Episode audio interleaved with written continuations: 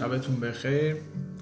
عرض کنم که من محمد حاتمیان هستم و توی سری live ایی که با هم داریم که این قسمت دوم هست به روش های مختلف مهاجرتی به اتریش می‌پردازیم که این قسمت قسمت دوم از روش مهاجرتی تحصیلی به اتریشه.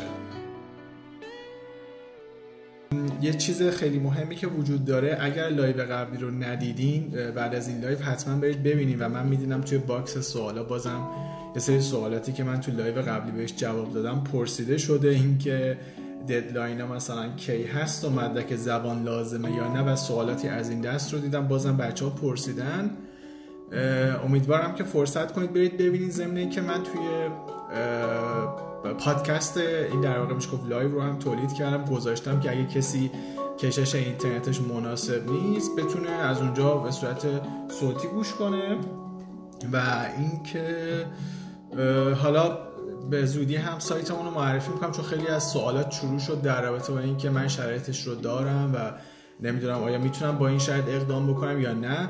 ما سایتمون آماده شده یه سری تغییرات روی فرم و اینا هست نهایی بشه سایت رو اعلام می‌کنم توش فایل های صوتی تصویری و خیلی اطلاعات جامعی رو داریم می‌ذاریم ولی الان بخش فرما و کسب اطلاعات کامل شده.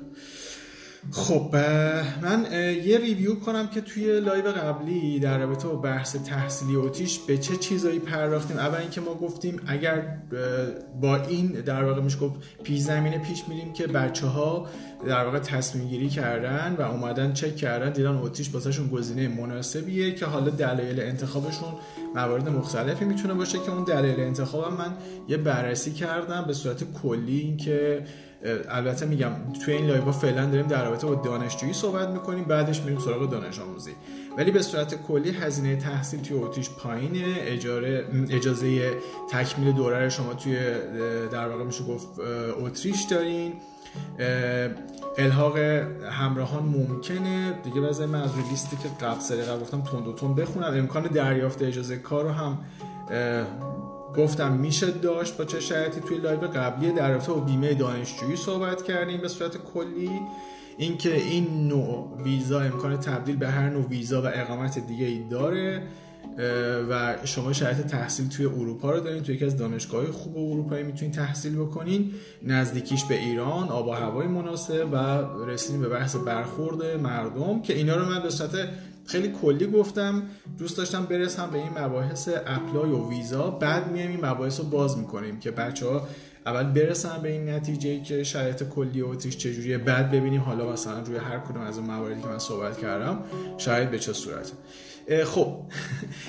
موضوع مهمی که هست اینه که ما مراکز مختلف آموزشی توی اتریش داریم. focus ما روی مراکز آموزشی دولتی که هزینه تحصیل توشون پایین تره و معمولا این که بعضی از مراکز خصوصی تو پروسه ویزا ممکنه دانشجو دچار مشکل بشه که بهش می‌پردازیم. مثلا بعضی حتی از کالج ها هستن که ممکنه بعضی از دوستان نتونن در نهایت اعضای خانواده رو به خودشون ملحق کنن که اینا خیلی مفصل میشه. من تو لایوا به مرور به تمام این موارد می‌پردازم. ما سه مرکز آموزشی اصلی داریم توی اتریش به صورت کلی بخوام بگم تو سطح بالا که خب یکیش دانشگاه. توی live قبلی صحبت کردیم و اون category دیگه هم که من اومدم یه اصطلاحی به کار بردم به اسم دیگر حقوق ها این اصطلاح خودم وگرنه دیگر حقوق ها معنی نداره. ولی میشه Fachhochschule و Pädagogische Hochschule. اون دوتا مرکز آموزشی دیگر که سیستم apply و تحصیل توشون متفاوت ما توی این مرحله که با هم صحبت می‌کنیم فعلا در رابطه با دانشگاه صحبت می‌کنیم و اگه من بتونم بینش در رابطه با Pädagogische Hochschule و Fachhochschule هم صحبت می‌کنم. خب شما طبیعتا وقتی می‌خواین برین توی کشوری تحصیل کنین یک رشته براتون ملاکه. حالا اخیرا میشنوم که بچه ها رو سوق میدن سمتی از رشتهایی که اصلا علاقه بهشون ندارن. خب به دلیل اینکه گرفتن پذیرش برای اون مرکز مؤسسه یا اون وکیل راحت تره این این موارد live مفصلی داره که من اینا نمی‌خوام الان خیلی پرت کنم شما از جریان بعدا بهش می‌پردازم ولی رشته ای رو انتخاب باید بکنین که آینده ای هم در کنارش متصور باشین و ضمن اینکه امکان پذیرش هم وجود داشته باشه. اینکه ما صرف اینکه ما بیایم یک پذیرش رو اقدام بکنیم که براش آینده شغلی متصور نیستیم هم اشتباهه. و از اون طرف هم این که صرفا به خاطر آینده شغلیش بریم توی فضایی اقدام بکنیم که شانس پذیرش و ویزامون هم بیاد پایین اشتباهه.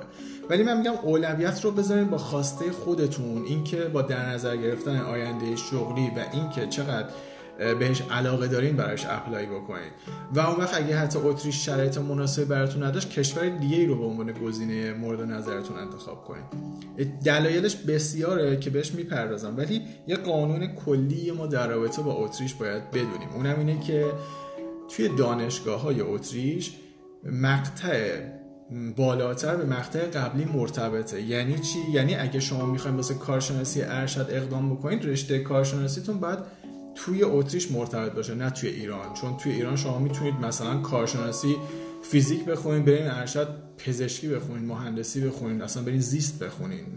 توی بعضی از کشورها این قانون هست که احتیاجی به ارتباط مقاطع قبلی به هم وجود نداره. ولی تو اتریش اینجوریه که شما حتی می‌خواین دکترا بخونید دوره کارشناسیتون باید مرتبط بوده باشه با دوره دکترا. و قانون به این شکله که میگه 70 درصد دروس مقطع گذشته باید با دروس مقطع بالاتر مرتبط باشه. نه اینکه باید همون دروس باشه باید مرتبط باشه. که اینا رو یا باید تو سایت چک بکنین یا مکاتبه کنین یا اگه کسی براتون اپلای می‌کنه باید تسلط داشته باشه توی این موارد راهنماییتون کنه. پس اگر مثال شما کشاورزی خوندی و میان بهتون ارشد یه رشته دیگه مثل مدیریت و پیشنهاد میدن بحثش مفصله چون احتمالا فقط می‌تونن از یک دانشگاه خصوصی براتون پذیرش بگیرن که شرایط خودشو داره. یعنی کوچولو آب بخورم خب ببخشید. اینو عرض می‌کردم که پس مقاطع باید به هم مرتبط باشه. پس بر همین اساس هم باید پیش بریم که این مقاطع باید به هم دیگه مرتبط باشه. پس میریم نگاه بکنیم ببینیم به چه طریقه می‌تونیم دانشگاه ها رو پیدا بکنیم. یکی از ساده ترین راه های ممکن اینه که شما به زبان انگلیسی رشته مورد نظر کلمه استادی و آستریا رو سرچ کنین. معمولا سایت های مرتبطی میان. که کنار این در واقع میشه گفت از این طریق به مرور مسلط میشیم به اینکه چجوری می‌تونید دانشگاه رو پیدا بکنید نمی‌خوایم خیلی وارد این فضا بشیم چون هر دانشگاهی روش اپلایش کمی با دانشگاه دیگه متفاوته. من یه اصول کلی رو گفتم که این شامل تمام کشورها میشه. اینجوری می‌تونید به دانشگاه و رشته مورد نظرتون برسید. ولی یک سری سایت های کلی وجود داره. به صورت اصطلاح میگم پورتالی وجود داره. من آب نخوردم بخورم. پورتالی وجود داره که این پورتال ها معمولا update نیست. حتی بعضی از وبسایت دانشگاه ها هم یه جورایی به قول خودمون میگیم برن این پروسه admission یه جایی قایم کردن بعد یه ذره تلاش کنیم پیدا کنیم. ضمن اینکه خیلی از دانشگاه اتریش باید بپذیریم که وبسایتاشون به زبان آلمانیه. دیگه اینکه چطور میشه به اون رشته رسید برمیگرده به ممارست و تلاش خودتون. به هر جهت رشته رو پیدا می‌کنین بعد می‌بینیم می‌خواین چه مقطعی اقدام بکنین. که میگم اینا رو اگه فرصت باشه کامل باز می‌کنم. من باید کل این پروسه رو بتونم تو چند تا live خلاصه بگم بچه ها دستشون بیاد. بعد بعد ببینید تو کدوم شهره و چه دانشگاهی داره ارائهش می‌کنه. توی هر کشوری هم خب قاعده همینه. اگر صرفا هدفتون مهاجرته شاید خیلی این مسائل براتون پیچیدگی ایجاد نکنه. بگیم میرم تو اتریش بعدش اونجا حالا مثلا برام خیلی هم تفاوت نمی‌کنه تو کدوم شهر تحصیل می‌کنم. ولی شاید بریم جلوتر متوجه بشین که بهتره از ابتدا شهری که می‌خواین بهش مهاجرت بکنین شهر مناسبی بوده باشه. خب مقاطع تحصیلی تو دوره دانشگاهی توی اتریش کارشناسی ارشد و دکتراه که توی فاخخشوله و پداگوگیش شوله یه ذره این لولا با هم فرق می‌کنه. فاخخشوله تا کارشناسی داره کارشناسی ارشد داره. پداگوگیش شوله ها هم تا کارشناسی ارشد داره و رشته های این موارد هم بچه ها پرسیدن که بررسی کلی در نهایت بچه هر نوع رشته ای تو دانشگاه های اتریش نیست. این رو هم در نظر داشته باشین. یعنی من بعضا می‌بینم این سری رشته رو بچه ها میگن من سرچ می‌کنم می‌بینم نیست. بعد میگن توی آلمان یا مثلا امریکا هست میگیم خب هر کشوری بنا به اقتضای سیستم اون کشور و کاری که توش داره انجام میشه معمولا رشته های درسی هم ارائه می‌کنه. بالاخره برگزاری این دوره ها هزینه بره و می‌دونیم که هزینه تحصیل توی اتریش هم بسیار پایینه. یک کتگوری کلی ما داریم تقریبا واسه تمام دانشگاه ها که برای اپلایشون شما نیاز دارید طبیعتا به مدرک تحصیلیتون که ترجمه و تایید بشه. منظور از ترجمه و تایید اینه که ترجمه آلمانی بشه و تایید سفارت بشه که اگه برای مثال دارید برای کارشناسی اقدام می‌کنید طبیعتا دیپلم و ریزه نمرات و پیش ریزه نمراتشه و هر چقدر میرید مقاطع بالاتر مقاطع قبلیش باید ترجمه و تایید سفارت بشه. در کنار این موارد نیاز به نامه اشتغال به تحصیل یا عدم ممانعت از تحصیل هست که چه شما بخواید مقطعی رو تکرار کنید. تاکید می‌کنم توی اتریش برای دانشگاه دولتی چه بخواید مقطعی رو تکرار کنید. چه بخواید توی مقطع بالاتر تحصیل بکنید نیاز به یکی از این دوتا نامه دارید که از اسمشون مشخصه. یکی از این نامه ها میاد تایید می‌کنه که شما عدم ممانعت از تحصیل برای مقطع بالاتر یا تکرار اون رشتهتون مقطع رو ندارین. اشتغال به تحصیل هم که دیگه اسمشو بارها شنیدید دیگه مشخص کننده یعنی که شما اون رشته رو تو اون مقطع مورد نظر تو اون دانشگاه دارید می‌خونید. این قانون اتریشه بچه حالا اینکه بعضی میگن چه معنی داره من یه رو خوندم دوباره بخوام اونجا بخونم یا نمی‌دونم این نامه رو بگیرم. این که بخواید اون رشته دوباره اینجا بخونید یا نه از دید منم منطقی نیست. ولی بعضی از دوستان چون شرایط اپلای برای مقطع بالاتر ندارن تصمیم می‌گیرن همون مقطع رو اقدام کنن اینجا تحصیل کنن و یه بخشی از واحدهاشون رو تطبیق بزنن. فراموش نکنید با این وعده وعیدی که میری اونجا واحدات رو تطبیق می‌زنی 80 درصدش تطبیق می‌خوره اقدام به مهاجرت به این شکل نکنید چون بخش عمده از واحدهای شما تطبیق نمی‌خوره. بخشش بخشش واحدهای عمومیه که تو ایران کاربرد داره و بخشی از اونم واحدهای تخصصی که شما تو ایران هم حتی بین دو تا دانشگاه بخواید جابجا بشین بخشی از واحداتون تطبیق نمی‌خوره. خب پس حتی برای تکرار مقطع به این مدرک نیاز داریم. ولی یک سری از دانشگاه هستن که نیازی به هیچ کنم از این دوتا نامه ندارن. مثل کنسرواتوار یا دانشگاه های هنر و موسیقی که شما نیازی به ارائه در واقع میشه تو اکثر رشته هاش نیازی به ارائه هیچ کنم از این دوتا نامه نداریم ولی نکته ای که وجود داره اینه که آزمون ورودی معمولا داریم مصاحبه داریم که خب معمولا دانشگاه موسیقی آزمونشون ساده نیست. خیلی از بچه ها میرن کنسرواتوار که خود انتخاب کنسرواتوار هم مهمه. در رابطه با اکثر رشته های پیرا پزشکی و رشته های پزشکی چیزی شبیه به کنکور توی اتریش وجود داره که خارجی ها درصد کمی از سهمیه قبولی رو می‌تونن داشته باشن و آزمونش هم به زبان آلمانیه. تو رشته موسیقی هنر مثل نقاشی توی دانشگاه ها هم آزمون عملی برگزار میشه هم آزمون تئوری و بعضا مصاحبه هم با استاد دارید خب بعض این مبحث آزمون ورودی که باز شد من اینو بگم که بعضی از رشته ها هستن مثل رشته آیتی یا رشته مدیریت که تو دانشگاه مثل دانشگاه هاپت وین که ما بهش دیگه اصطلاح شده میگیم دانشگاه وین یا ملی وین که خیلی درست نیست ولی میگیم. توی این دانشگاه آزمون ورودی ممکنه برگزار بشه. چرا اینو میگم؟ چون ممکنه توی ترمی که شما دانشجو میشید اینجا در واقع اپلای می‌کنین و حضور پیدا می‌کنین اون آزمون یعنی در واقع میشه تعداد نفرات مورد نیاز به حد نصاب نرسن و نیازی به برگزاری آزمون نباشه. یعنی راحت بخوام بگم اون میزان صندلی و کرسی دانشجویی که وجود داره پر نمیشه. پس عملا دلیلی هم نداره که اون آزمون برگزار بشه.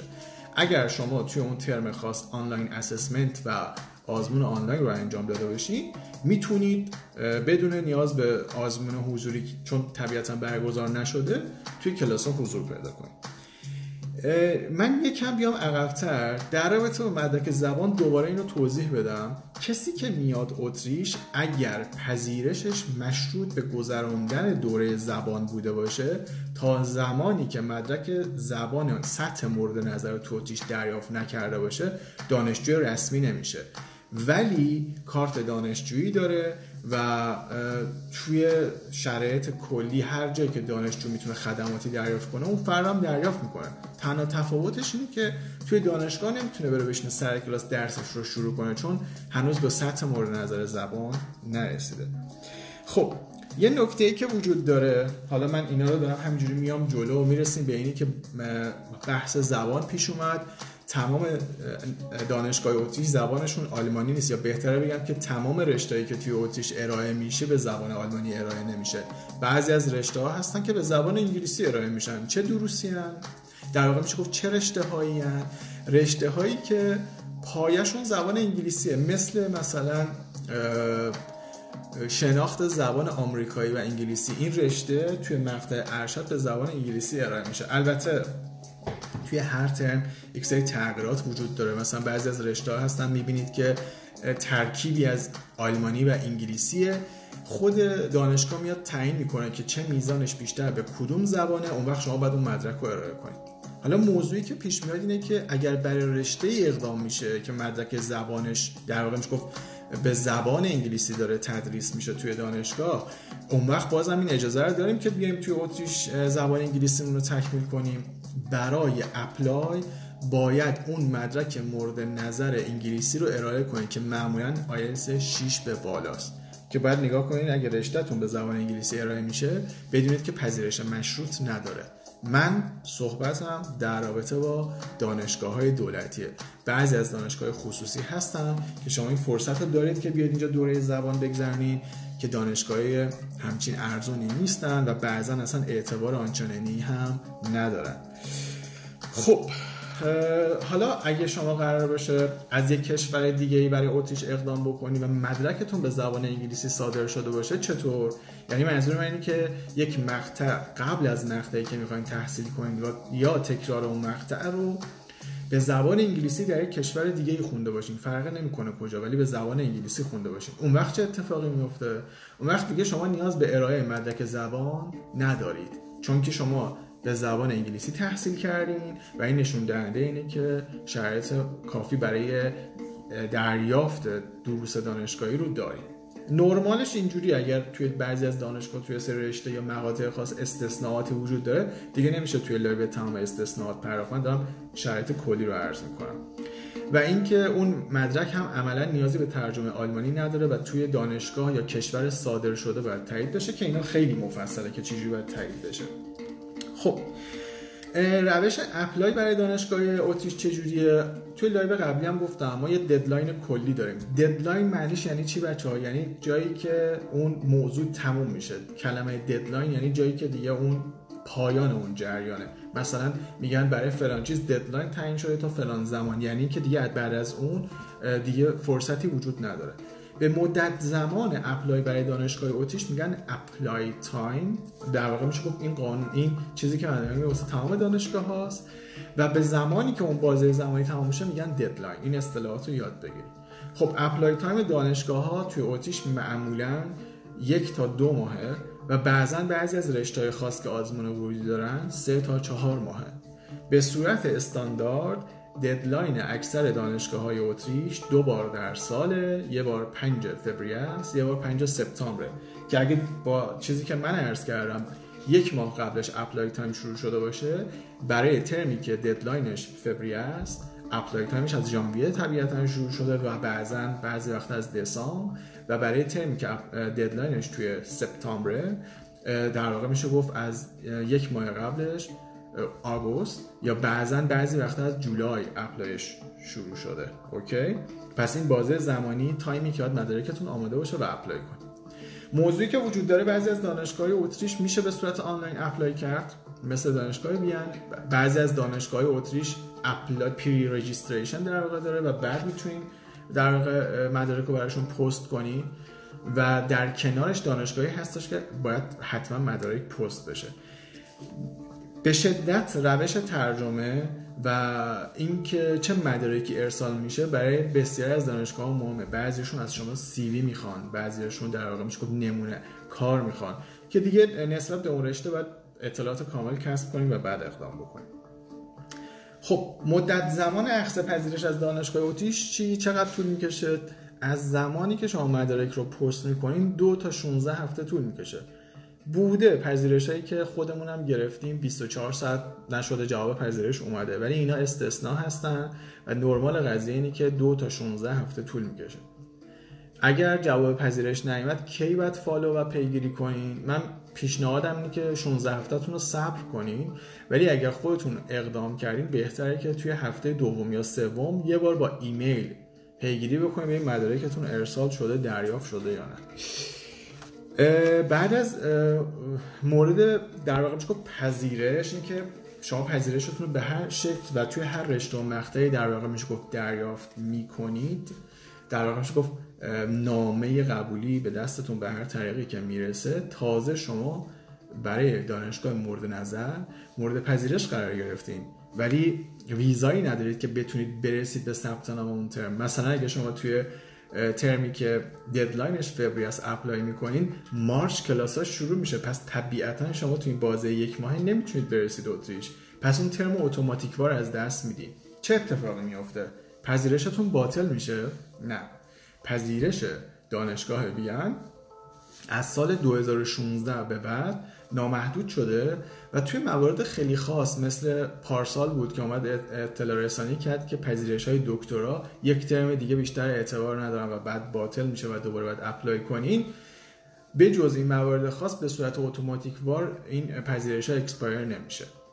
ولی برای دانشگاه دیگه مثل گراتس مثل دانشگاه لینز دانشگاهی توی لینز بهتر بگم دانشگاهی توی شهر لوبن توی شهر کلاگنفورت که همه این دانشگاه خب ما اصطلاحا به نام شهر نام میبریمشون ولی هر کدومشون اسم خودشونو دارن. مثلا دانشگاه آلپن آدریا توی کلاگنفورت و الی آخر.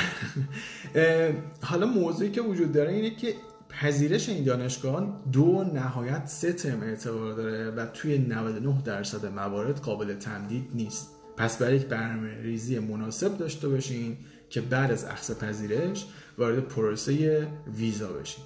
پروسه ویزا 50 درصدش بحث پذیرشه که دارید تا نداشته باشین که نمی‌تونید وارد این پروسه بشین ولی یک 50 درصد بسیار مهم دیگه ای داره که این 50 درصد میشه گفت فوکوس اصلی اداره اقامت روی بحث که شما شرط مالی مناسبی دارین و به اصطلاح آمیانه وبال دولت اتریش نمیشید یعنی خب بحث مالی توی کشور اتریش به دو دسته مهم تقسیم میشه. یک ما اصطلاحا بهش میگیم تمکن مالی که این تمکن مالی با اون اصطلاح اقامت تمکن مالی متفاوته. منظور از تمکن مالی توی بحث ویزای دانشجویی داشتن شرایط لازم برای زندگی توی سال اول سال اول زندگی توی اتریشه که این مبلغ بسته به میزان اجاره خونتون خوابگاهتون و شهری که توی زندگی می‌کنین از 11 هزار و شاید 500 600 یورو تا تقریبا 13200 یورو متفاوته. پس فراموش نکنین که هزینه خوابگاه و خونه روی این مقوله بسیار تاثیر گذاره که بحث گرفتن خوابگاه خیلی مفصله. چیز ساده یه پیچیده نیست ولی ریز و بمایی داره که باید در نظر بگیریم که فعلا نمی‌خوایم اینجا مطرحش کنیم. می‌خوایم بریم سراغ بحث مالیه. که بعد اینو شما بدونید که برای زندگی توی اتریش بر اساس پیش بینی دولت اتریش سالی نزدیک 12 تا 13 هزار یورو یک دانشجو هزینه داره که شامل بیمه، خورد و خوراک، پوشاک، محل سکونت، رفت و آمد، هزینه دانشگاه و تمام این موارد رو تقریبا این مبلغ پوشش میده.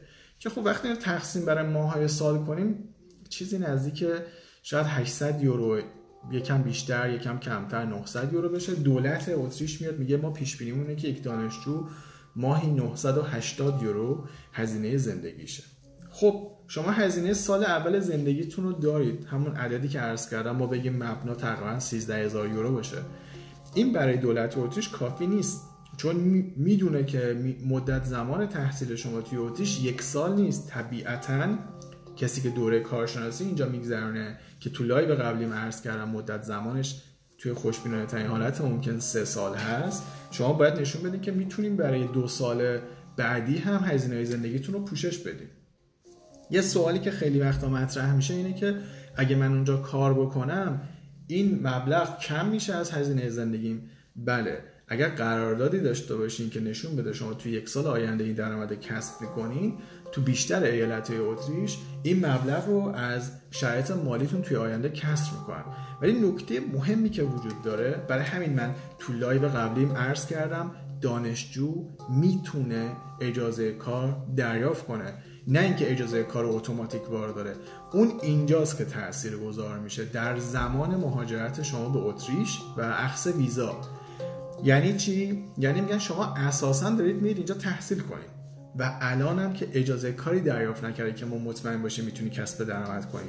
پس باید بتونی اثبات بکنی که زمانی که داری تو اتریش زندگی می‌کنی از محل زندگی اصلیت که احتمال خیلی زیاد روی صحبت من با بچه‌ای که تو ایران هستن بعضی از دوستان افغانم توی live هستن. باید نشون بدین که از اونجا دارید support میشید. در واقع از جایی که میشه گفت اقامت اولیتون رو دارید. یه پرانتزی هم اینجا باز کنم. الزاما خود supporter لازم نیست توی ایران زندگی بکنه. بهتره حتی اگه توی اتریش زندگی بکنه.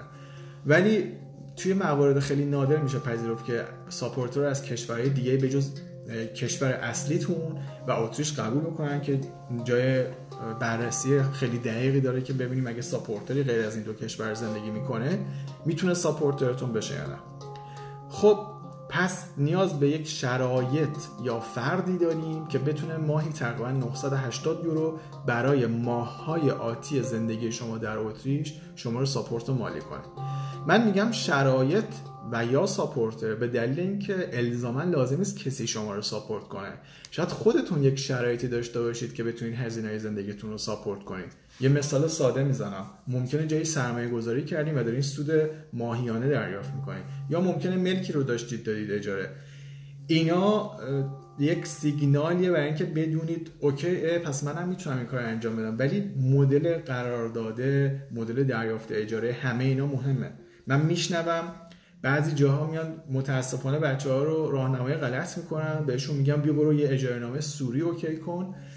اجاره نامه سوری خیلی پارامترها هست توش که آفیسر متوجه میشه که این اجاره نامه سوریه. نه الزاما فقط تو اون برگه تو ادامه مدارکی که بهشون ارائه می‌کنیم. برای همین توی تمام موارد باید دقت نظر داشته باشین که مدارک شما مدارک واقعی و درست باشه وگرنه دچار مشکل میشه پس یه موضوع شد توی بحث ویزا پذیرش بعدش اومدیم در رابطه با اون 12 13 هزار یورو گفتیم که اصطلاحا بهش میگیم تمکن مالی. در نهایت هم این که یک شرایط یا فردی باید باشه که بتونه شما رو برای ماهای آتی حداقل 980 یورو ساپورت کنه.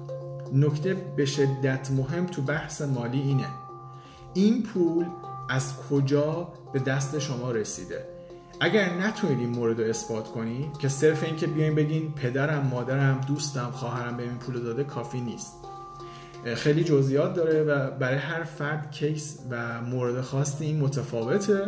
پیشنهاد می‌کنم در حد یک پیشنهاد واقعا که اگر فکر می‌کنین لازمه می‌تونین از ما مشاوره بگیرین. ولی من تا جایی که بشه سعی می‌کنم این مقوله ها رو بیشتر باز کنم که بهش مسلط تر باشین در نهایت این که بعد از اینکه این موارد هم انجام شد و بقیه مدارک مورد نظر که حتی چیدمانش هم برای سفارت به شدت مهمه و متاسفانه میشنوم توی ایران بابت راهنمایی این چیدمان نزدیک یک میلیون یک میلیون 500 هزار تومن می‌گیرن. حالا چهار تا کپی هم انجام میدن و بابت همین چیدمان که شاید نهایت یک ساعت یک ساعت من وقت نبره این که دارم من میگم به خاطر اینکه شاید پراکندگی تو مدارک باشه یک میلیون یک میلیون نیم از بچه ها می‌گیرن. بچه ها این پولای بیخود و علکی ندید اون. شما به راحتی لیست مدارک رو می‌تونید نگاه کنید بچینید. اصلا پیچیدگی نداره. اوکی؟ به هر جهت ما توی مشاورمون هم به بچه ها میگیم که اگه لازمه چجوری می‌تونیم مدارک رو بچینید. ولی واقعا برای چیدن مدارک لازم است جای پول بدیم این مدارک که آماده شد اگر تونسته باشین زمان بندی مناسبی بکنید قبل از اینکه بخواین مدارکتون آماده کنید خب درخواست وقت دادید به سفارت که این درخواست وقت هم معمولا دو تا دو و نیم ماه طول می‌کشه به شما وقت میده سفارت. یعنی تقریبا یه هفته بعد از درخواست شما ایمیلی دریافت می‌کنین که دو تا دو نیم ماه دیگه مثلا وقت سفارت شماست. و بعد باید تمام مدارکی ترجمه شده به زبان آلمانی و بعضی از مدارک اصلش نیازه و بعضی ها خب نیاز تایید سفارت هم شده باشه همه اینا رو آماده می‌کنید بر اساس اون فرمی که سفارت براتون فرستاده و خود فرم تقاضا رو پر می‌کنید این مدارک رو ارائه می‌کنید یه چیزی خداشو گفتیم دو ماه و هم اینجا طول می‌کشه که شما وقت سفارتتون بشه. ولی واقعیت اینه که بعد از اینکه شما عکس پذیرش می‌کنین تازه تا این مدارک رو آماده کنین ترجمه کنین و اینجور موارد انقدر زود فرصت براتون به وجود نمیاد که برید سفارت. منظورم که چرتکه نندازین با خودتون میگه خب اگه خوش شانس باشم دو هفته طول می‌کشه پذیرش هم بیاد. دو ماه هم اینجا این میشه تقریبا سه ماه. حالا اون برم من بهتون بگم اینجا دو تا نهایت خیلی بد بدبینانه ترین حالت ممکنه بخوام در نظر بگیرم. 4 5 ماه طول می‌کشه که ویزاتون بیاد. خب دیگه یه دو تا چهار تای ساده است. سه ماه اونجا داشتیم 5 ماه اینجا 8 ماه بعد شما اتریشین این بهترین شرایط ممکنه که من تو این سالها ندیدم. چرا؟ دیدم یه نفر 28 روز ویزا شده یا یه نفر پذیرشش یه روز اومده. یا بهش وقت سفارت رو به یه نفر دیگه یه هفته ای دادن. ولی هیچ کس رو نداشتم که یه روزه پذیرش بشه. یک هفته هم وقت بهش بدن. ویزاش هم 28 روزه بیاد. چون اگه اینجوری بود کل پروسه اون کار زیر دو ماه جمع شده بود. شاید از زمانی که من یادم میاد هیچ وقت نبوده که یک نفر زیر 8 ماه 9 ماه ویزا بشه و این موارد بسیار نادره. از زمانی که اقدام می‌کنید تا زمانی که بیاید اتریش چیزی نزدیک یک سال رو در نظر بگیرید. اوکی؟ زیر یک سال خیلی حالت خوشبینانه یا اگه شد 11 ماه اوکی. ولی دیگه خیلی خوشبینانه تر از این نمیشه در نظر گرفت. در نهایت این که باید جوری وارد بشید تو اتریش که بی خودی اون مدت زمان ویزایی که به شما تعلق می‌گیره چون به شما یک ویزای چهار ماهه میدن و بعد باید بیاد اتریش کارت اقامتتون رو دریافت کنین از مدت زمانش نباید بگذره. منظور من چیه؟ یعنی هم زمان مناسبی توی ایران درخواست بدیم برای پیکاپ ویزا و همین که بخوره به, زمانی که اینجا می‌تونید ثبت نام انجام بدین. یه تایمی پا نشید بیاد اینجا که ثبت نام زبان و دانشگاه وجود نداره ویزاتون باطل بشه اون وقت مجبورید برگردید. و خیلی زود هم اگه تو ایران برید بگیرید تو پاستون بمونه و به موقع از کشور خارج نشین خود ویزا اتوماتیک بار باطل میشه. خیلی چیز سخت و پیچیده ای نیست. جوری برنامه‌ریزی کنین که یک ماه و نیم دو ماه قبل از اتمام ویزا داخل اتریش باشین و بخوره به تایمی هم که ثبت نام وجود داره که اگه خودتون این پروسه رو طی کردین طبیعتا می‌دونید ثبت نام کیه و اگه کسی دیگه براتون طی کرده باید راهنماییتون کنه. من خودم پیش اومده به بچه گفتم زودتر از زمان موعد بیان تو مثلا تایم کریسمس من معمولا به بچه میگم زودتر بیان. هم حال هوای اینجا رو می‌بینن یه ذره می‌بینن اوضاع چجوریه چون بعد از کریسمس میاد بذاریم خود تو ذوقشون دیگه. جشن و تموم شده و همه رفتن تو خونه هوا هم سرد شوک میشن. بذارم میگم زودتر بیان اتفاق خاصی هم نمیفته. بعدش هم ثبت نام دانشگاه رو انجام میدن و در حالا یا زبان یا دانشگاه رو انجام میدن و OK میشه. خب اینو من خیلی به صورت خلاصه و مفید سعی کردم این موارد رو توضیح بدم و حالا می‌رسم به یه سری از چیزایی که بچه ها پرسیده بودن در رابطه با بورسیه و fund. خب. مورد اولی که وجود داره اینکه بدونیم در اتریش بورسیه و fund برای تمام مقاطع وجود داره. ولی ایرانی ها معمولا فقط می‌تونن برای مقطع دکترا این بورسیه و fund رو دریافت کنن که خب اگه مطلع باشید می‌دونید که معمولا یا دانشگاه این بورسیه یا فاند رو میده یا یک شرکتی این کار انجام میده. یا دولتی که توش زندگی می‌کنین شما رو بورسیه می‌کنه و یا دولتی که قراره به کشورش مهاجرت کنین. پس این چهار تا حالت به صورت کلی وجود داره. عرض می‌کنم کلیه خیلی حالا موارد دیگه هم به شکل دیگه زیر شاخه اینا میشه. برای مثال ما یک انجوی داریم تو دنیا به نام اراسموس که خودش یک بورسیه داره. شما تو نت سرچ بکنین بهش می‌رسید. ولی خب ایرانی ها از ایران خیلی سخت می‌تونن بورسیه اراسموس رو بگیرن. در نهایت بخوام یه جنبندی بکنم. اگر شما توی کشور دیگه ای به جز اتریش دانشجو بوده باشین و بتونید بورس اراسموس رو دریافت کنید که نیاز به سیوی مناسب و نمی‌دونم انگیزه نامه خوب و در نهایت این که بتونید تو اون تعداد نفرات که معمولا توی هر ترم خیلی محدودن به اون سطح مورد نظر برسیم بهتون این بورسیه تعلق می‌گیره ولی معمولا میگم از ایران این بورسیه رو نمیدن. که یا برای یک ترمه یا برای کل مدت تحصیل.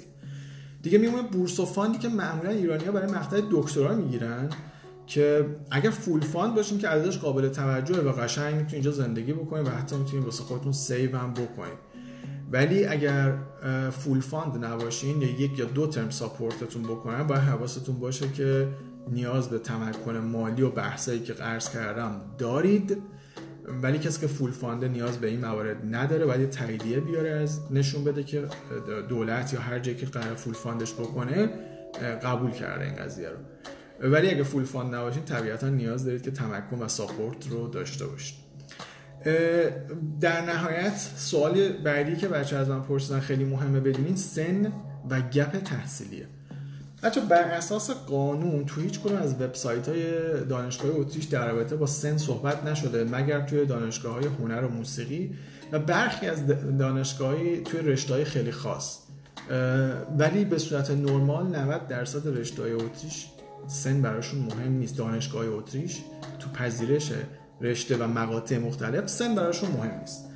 ولی یه مبحث مهمی وجود داره. من الانم میگم توی هیچ جای قانون به سن گیر نمیدن حتی برای بحث ویزا. ولی طبیعتا کسی که با سن مثلا 32 ساله 35 ساله می‌خواد بیاد کارشناسی بخونه اتریش آفیسر به این فکر می‌کنه که این یه بهونه صرفا برای مهاجرت. مخصوصا اگر اون آدم بعدا بخواد خانوادهش رو ملحق کنه به خودش. پس باید این پارامترها رو دقت کنین و ببینین که درسته که میگم قانون وجود نداره ولی کارتون رو سخت نکنه. مثلا کسی که می‌خواد دکترا رو بخونه اینجا شاید تا 40 سال 41 سال هم اوکی باشه ولی واقعا وقتی سنشون میره بالاتر دولت به سری چیزا ایراد می‌گیره که باید بدونین چجوری باید دولت اتریش رو قانع بکنین که واقعا می‌خواید بیاد اینجا تحصیل کنید مخصوصا وقتی که قرار خانوادهتون هم بعدا ملحق بشن. گپ تحصیلی هم سوال شده بود. گپ تحصیلی برای اکثر رشته ها مهم نیست و می‌تونم بگم واسه 99 درصد موارد مهم نیست. مگر توی دانشگاه گراتس توی بعضی از رشته های خاصی ذره روی این قضیه گپ تحصیلی سخت گیره و, واقعیت هم اینه که اگه سنتون زیاد باشه و این گپ تحصیلی هم زیاد باشه تو پروسه ویزا هم قطعا واسه آفیسر جای سوال پیش میاد. اینا چیزاییه که من دارم میگم تو ذهنتون آمادگیشو داشته باشین کسب اطلاعات بیشتر کنین و من سعیام می‌کنم توی live های بعدی این موارد رو بیشتر باز کنم. ولی می‌خوایم این پروسه رو یه ذره بریم جلو که این بخش live رو هم ببندیم. توی live های بعدی میریم در رابطه با مواردی که گفتم part به part بیشتر صحبت می‌کنیم. ولی نکته ای که هست از من پرسیدن کسایی که هنرستانی بودن پیش دانشگاهی هم خب ندارن. چجوری می‌تونن واسه اتریش اقدام بکنن؟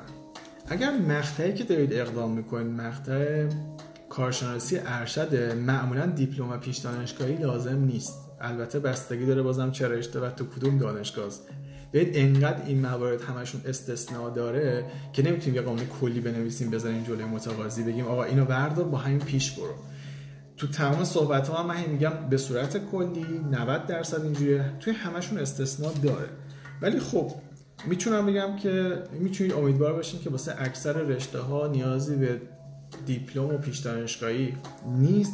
وقتی شما می‌خواید واسه ارشد اقدام کنید ولی اگه می‌خواید واسه کارشناسی اقدام کنید تمام دانشگاه اتریش پیش دانشگاهی ایرانی رو ازتون می‌خوان. مگر نظام خیلی قدیم بوده باشین یا نظام خیلی جدید که پیش دانشگاهی نداشتن؟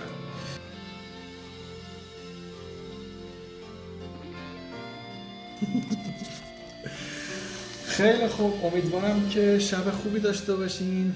این ایام هم به خوبی بگذره. و شرایط دنیا نرمال تر بشه. به دوستانتون بگین نرن بیرون. من یه سر استوری هم گذاشتم. نمی‌دونم کی و چه جوری قراره این چرخ قطع بشه این زنجیره قطع بشه. ولی اگه الانی که شرایط زندگیمون دست خودمونه خودمون دیگه رعایت نکنیم. خیلی دیگه بده. لطف دارین. شب همگی بخیر. بله live تموم شد. من میذارمش توی استوری که بتونین ببینین. یه چند روز بعدم به صورت فایل توی page م می‌ذارم. دیگه چون گفتم voice ش هم توی پادکست هایی که می‌ذارم هست می‌تونید برید ببینید. توی Castbox و فایل تصویریش هم توی آپارات و یوتیوب و اینا آپلود میشه. شب خوبی داشته باشین و امیدوارم که فرصت بشه و این انرژی رو داشته باشم که دوباره بیام.